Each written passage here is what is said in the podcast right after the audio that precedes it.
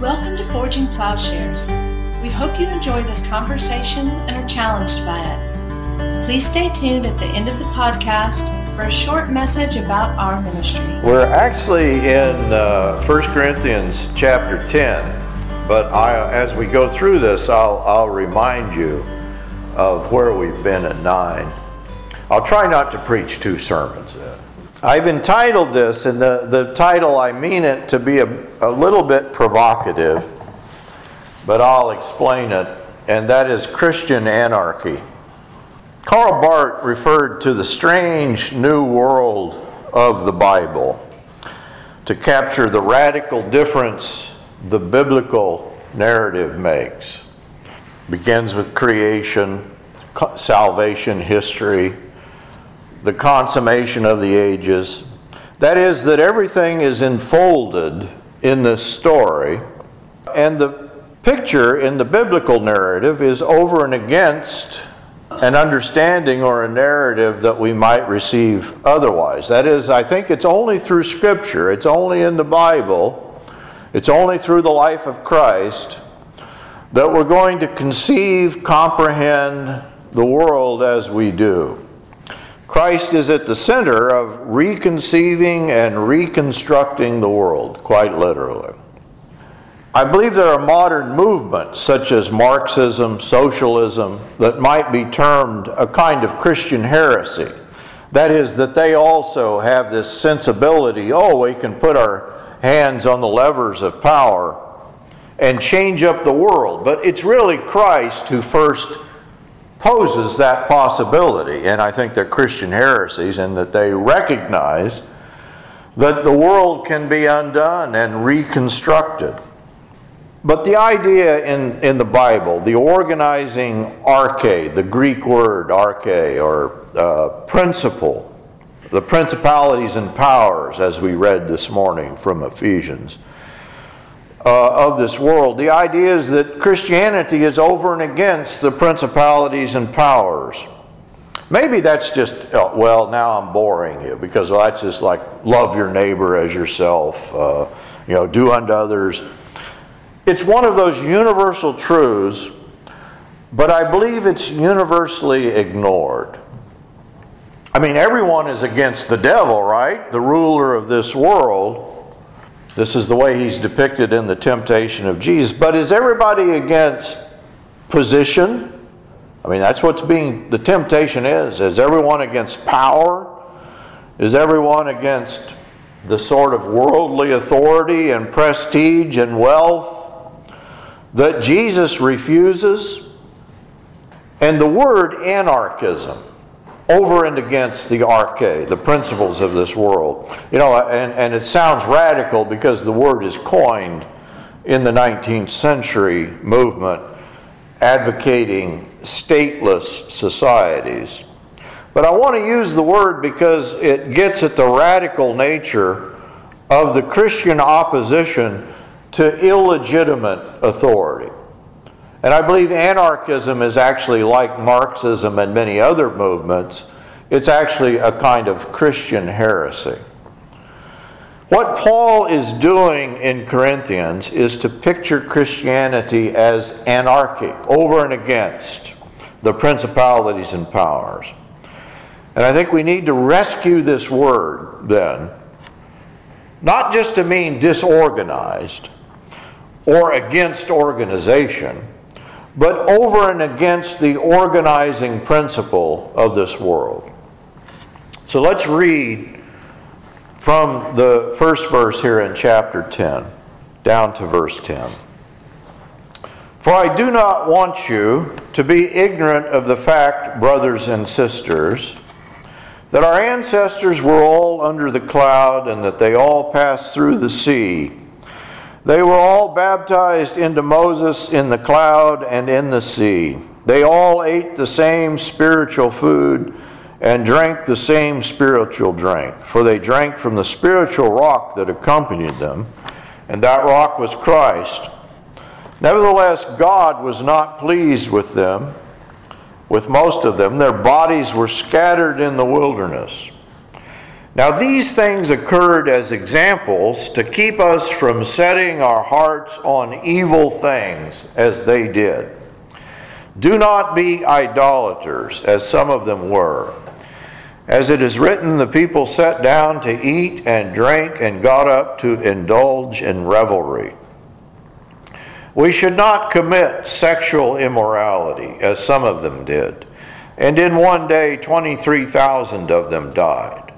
We should not test Christ as some of them did and were killed by snakes.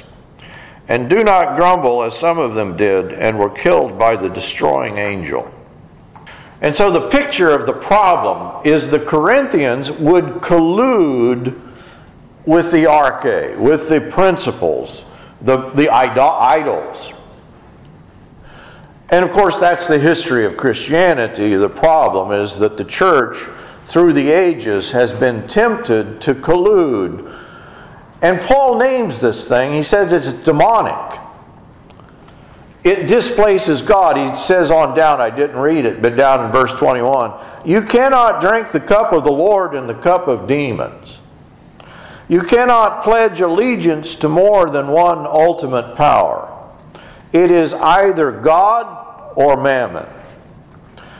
And so the Corinthians are claiming, we've done this in chapter, you know, 8 and then up in chapter 9. They're saying, well, the idol is nothing.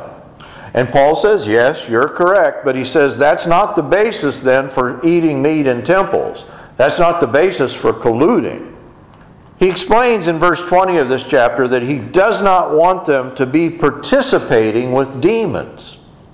The arche, or demonic, marks itself behind the apparently benign. And his, uh, in, in the history of the church, you know, people think, well, this is benign, there's nothing there. This is Constantinian, this is German, this is American, this is liberal democratic, this is idolatrous. But join those with Christian, and I believe we get demonic Christianity. And that's what Paul's warning about. Churches have conformed, they've respected, they've supported through state authorities, through idolatrous religion. They've participated, they've tolerated the most grievous sorts of evil. And the worst evil is religious evil, right?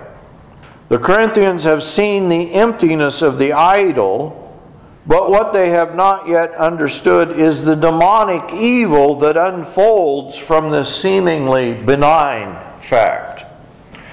The blood of human sacrifice, literally in idolatry, but in the history of the world, that's always what is sacrificed to the arche, the principle, the demonic whether overtly idolatrous or covertly so, that it always flows from illegitimate authority.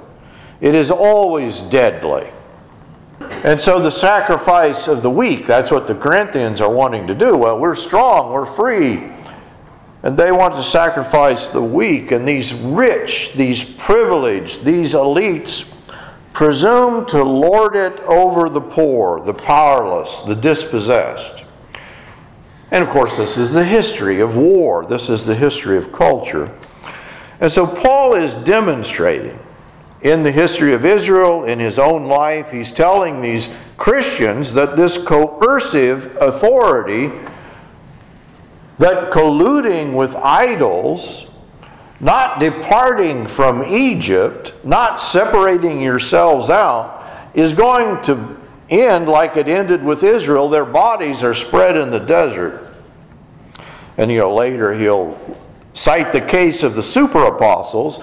The coercive authoritarians, they would extract obedience through violence, through shaming, through humiliation.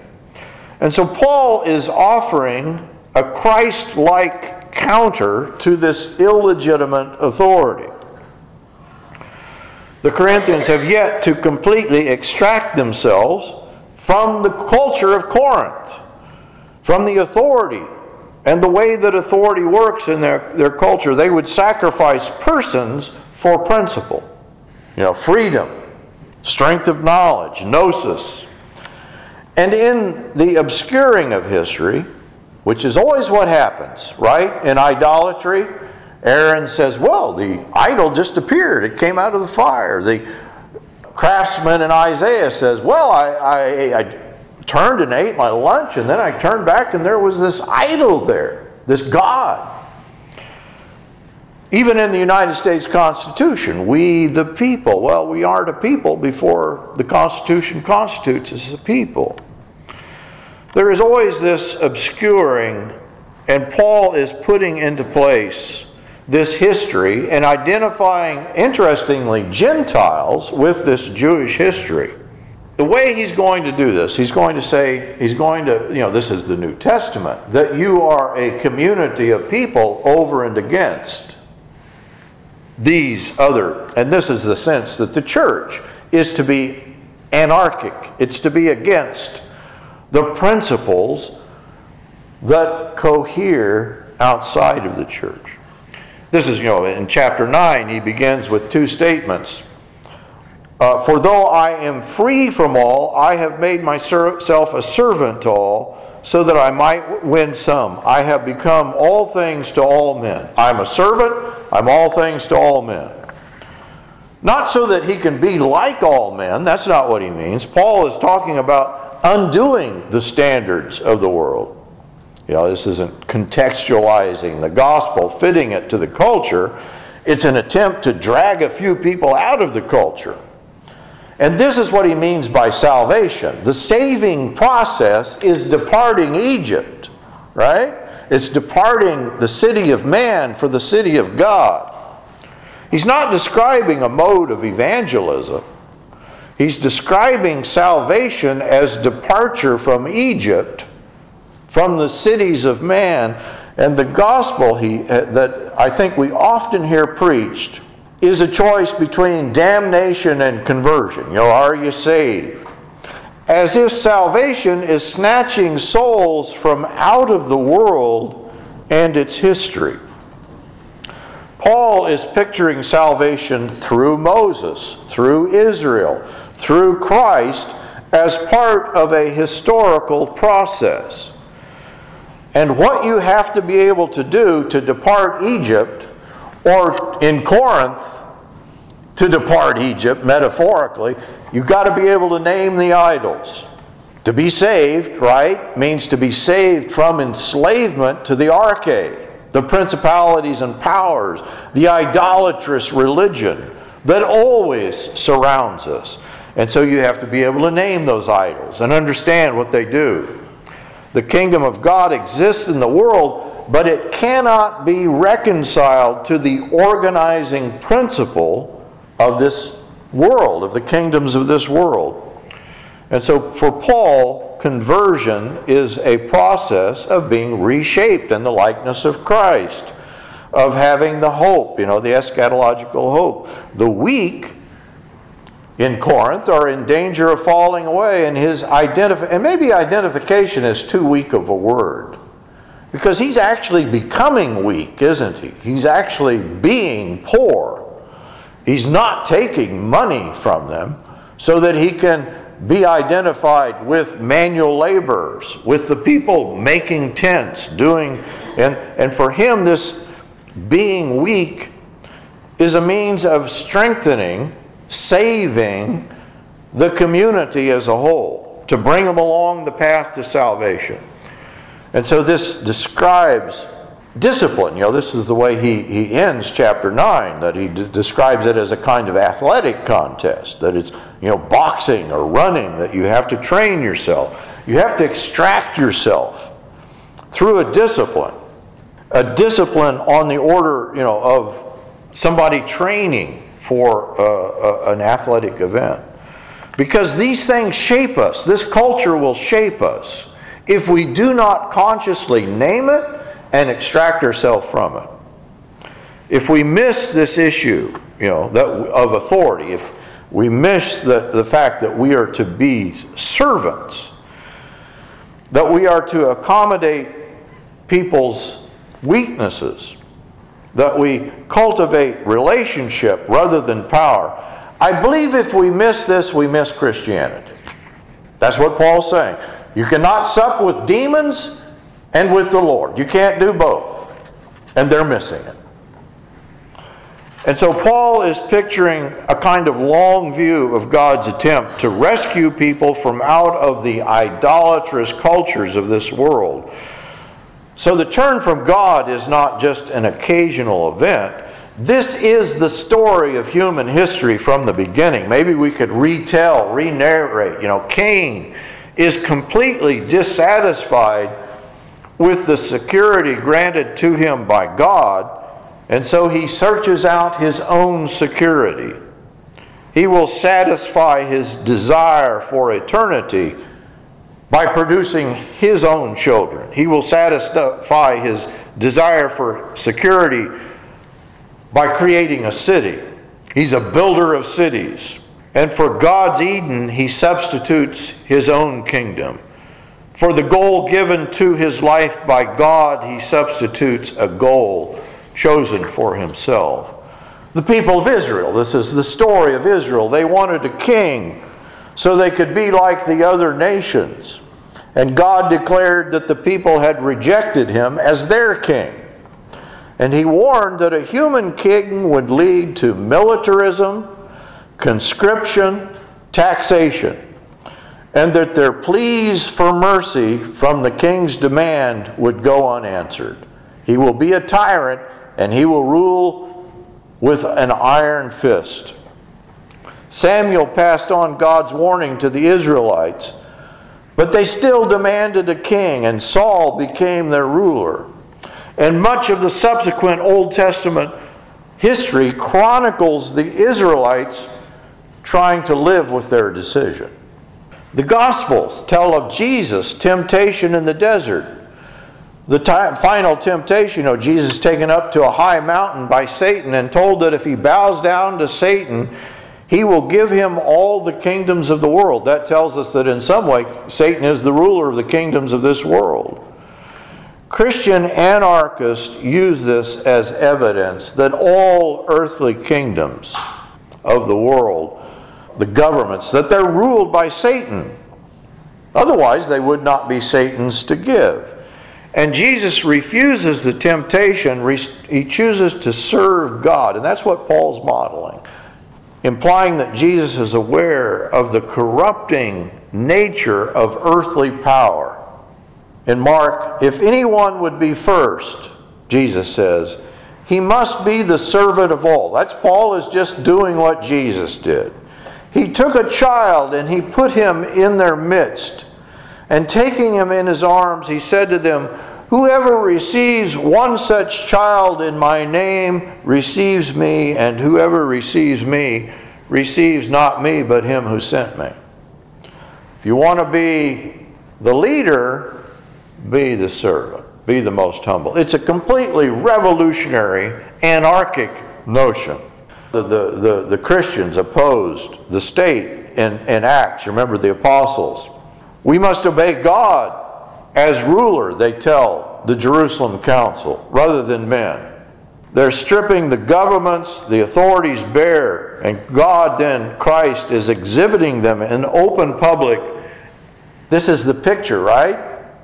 He leads in Colossians a triumphal procession in which he's overcome the principalities and powers. The image is that of a Roman parade in which they display the conquered rulers. Well, Christ is the conquering king. He claims rights he could exercise, Paul does, and Jesus does, not to exercise those rights, but to disclaim them. He means he's the servant of all. He said, I could take a wife, I could have, you know, a salary from the Corinthian church. I could be an authoritarian, you know, like these super apostles. I could be a fascist, we might say, in which the strong presume to lord it over the weak. But he says, God forbid that I would do this. The authority of God is embodied in the teachings of Jesus, rejects this sort of violence, this deceitful authoritarianism. Christ did not create, you know, a monarchy, a hierarchy, a dictatorship, or a fellowship on the basis of a regime of power. He takes up the cross. He washes the disciples' feet. He's the servant of all. And this is the model of leadership that we're to imitate and that Paul is calling us, you know, to imitate him. The power to serve, the power to identify with the weak, the poor, the dispossessed, to forego one's rights. He says, I've made no use of any of those rights, nor am I writing these things to secure any such provision. He says, I've been entrusted with a commission to preach the gospel. He's been entrusted, he, he, the language here is the, is the image of a slave, of a steward. I have become the slave of all in offering the gospel free, free of charge. It's a kind of living paradigm of the way the gospel itself works. Paul himself is a conciliator, a reconciler, seeking to overcome cultural and ethnic divisions in order to bring all sorts of people the poor, the rich, the weak, the strong, the knowledgeable, the ignorant. He's become a slave to all, and he's not so much let the culture, you know, it's not, oh, I'm all things to all men. He's letting the culture determine him. Rather, as in marriage, as in social station, which he's discussed in these chapters, he pictures himself transcending all cultural allegiances. As if not. I act as if not these things were the case. So he will accommodate culture. That's true. You know, this is the, the story in uh, Acts. He accommodates the Jews with a pledge. He goes to the temple. Uh, he circumcises Timothy.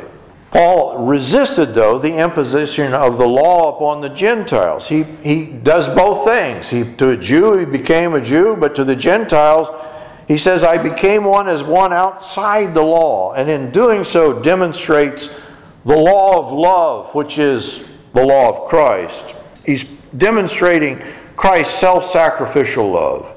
Always, he says in chapter uh, 4 of 2 Corinthians, carrying about in the body the dying of Jesus, so that the life of Jesus also may be manifested in our body. How do you manifest Jesus? You die to yourself, you become the servant of all. For who we who live are constantly being delivered over to death for Jesus' sake, so that the life of Jesus may also be manifested in our mortal flesh. In Galatians, through the law I died to the law so that I might live to God. I've been crucified with Christ. It is no longer I who live, but it is Christ who lives in me. Have this attitude, he says, in yourselves, which was also in Christ Jesus. This is Philippians, who, although he existed in the form of God, did not count equality with God a thing to be grasped. Jesus could have insisted on his rights, but that's not Christianity. But emptied himself, taking the form of a bondservant and being made in the likeness of men, he found him in appearance as a man. He humbled himself, becoming obedient to the point of death, even death on a cross. And Paul says in 1 Corinthians, Be imitators of me as I am an imitator of Christ. That's the model that he's putting forth. To the weak I became weak that I might win the weak. That's the summation, and he's carrying on that idea in chapter 10. Not I became as weak, but I think he's really, it's more than an analogy that he's taken up the lifestyle of the poor, of the weak. He's refused the patronage of the wealthy. He thought that would distort his message. Imagine if we would have churches that are not controlled by patronage, by salaries, by paid staff, by people who would shape their message according to the power elites that pay them. The city and cultures of humans which surrounds us, Paul is picturing as a spiritual power. He says, You were called to freedom, brethren. Do not turn your freedom into an opportunity of the flesh. But through love, serve one another, he says in Galatians. The whole law is fulfilled in this statement love your neighbor as yourself. If you don't do this, he says, you're going to bite and devour one another. You're going to consume one another. And so it is cap- uh, the, the culture is capable of directing and changing our spiritual life, and that's what he's warning, warning the Corinthians. It brings its power to bear on us and will consume us. And the social group to which the Corinthians belong is so strong, they imagine, that it is actually corrupting their Christianity. They cannot seem to disassociate themselves from the city of man, from Corinth. The super apostles, they're, they're using, they would, they would use authority in the same way that the world would use authority violence, shaming, presuming that they can lord it over the weak, a presumed sophistication, employing the wisdom and strength of the culture, but they're in danger of destroying themselves in the church. Just like it did the Jews, Paul says, their bodies are spread out in the wilderness.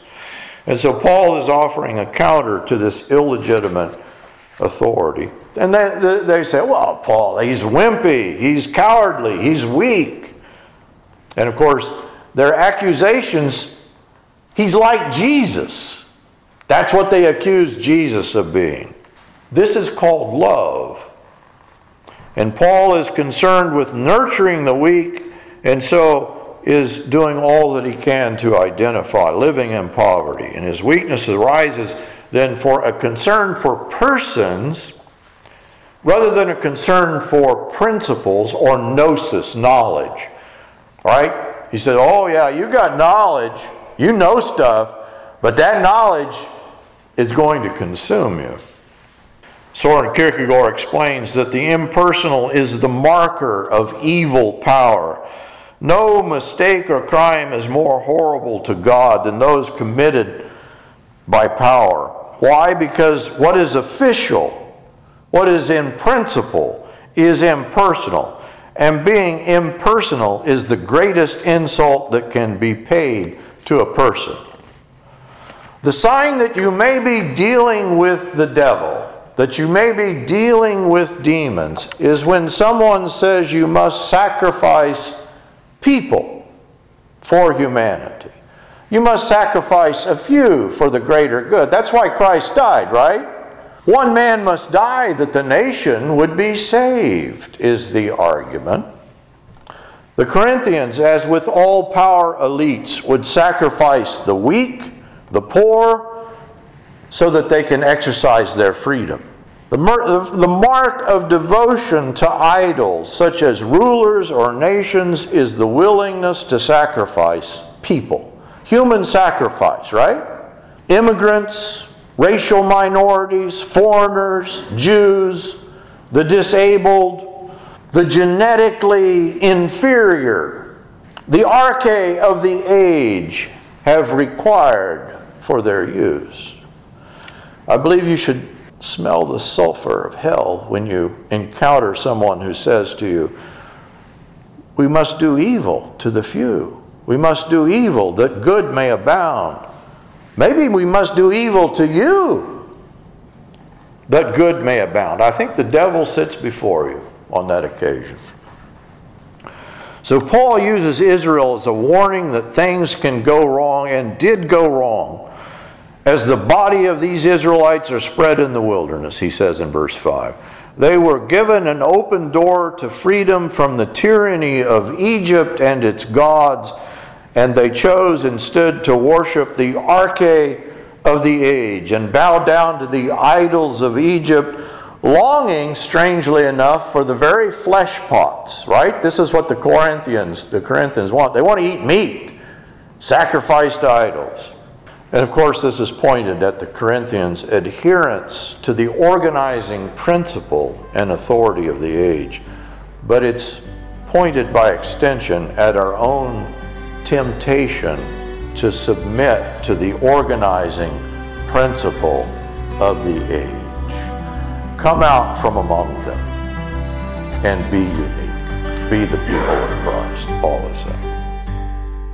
Forging Plowshares is a community dedicated to cultivating the peaceful kingdom by providing in depth transformative biblical and theological education and discipleship.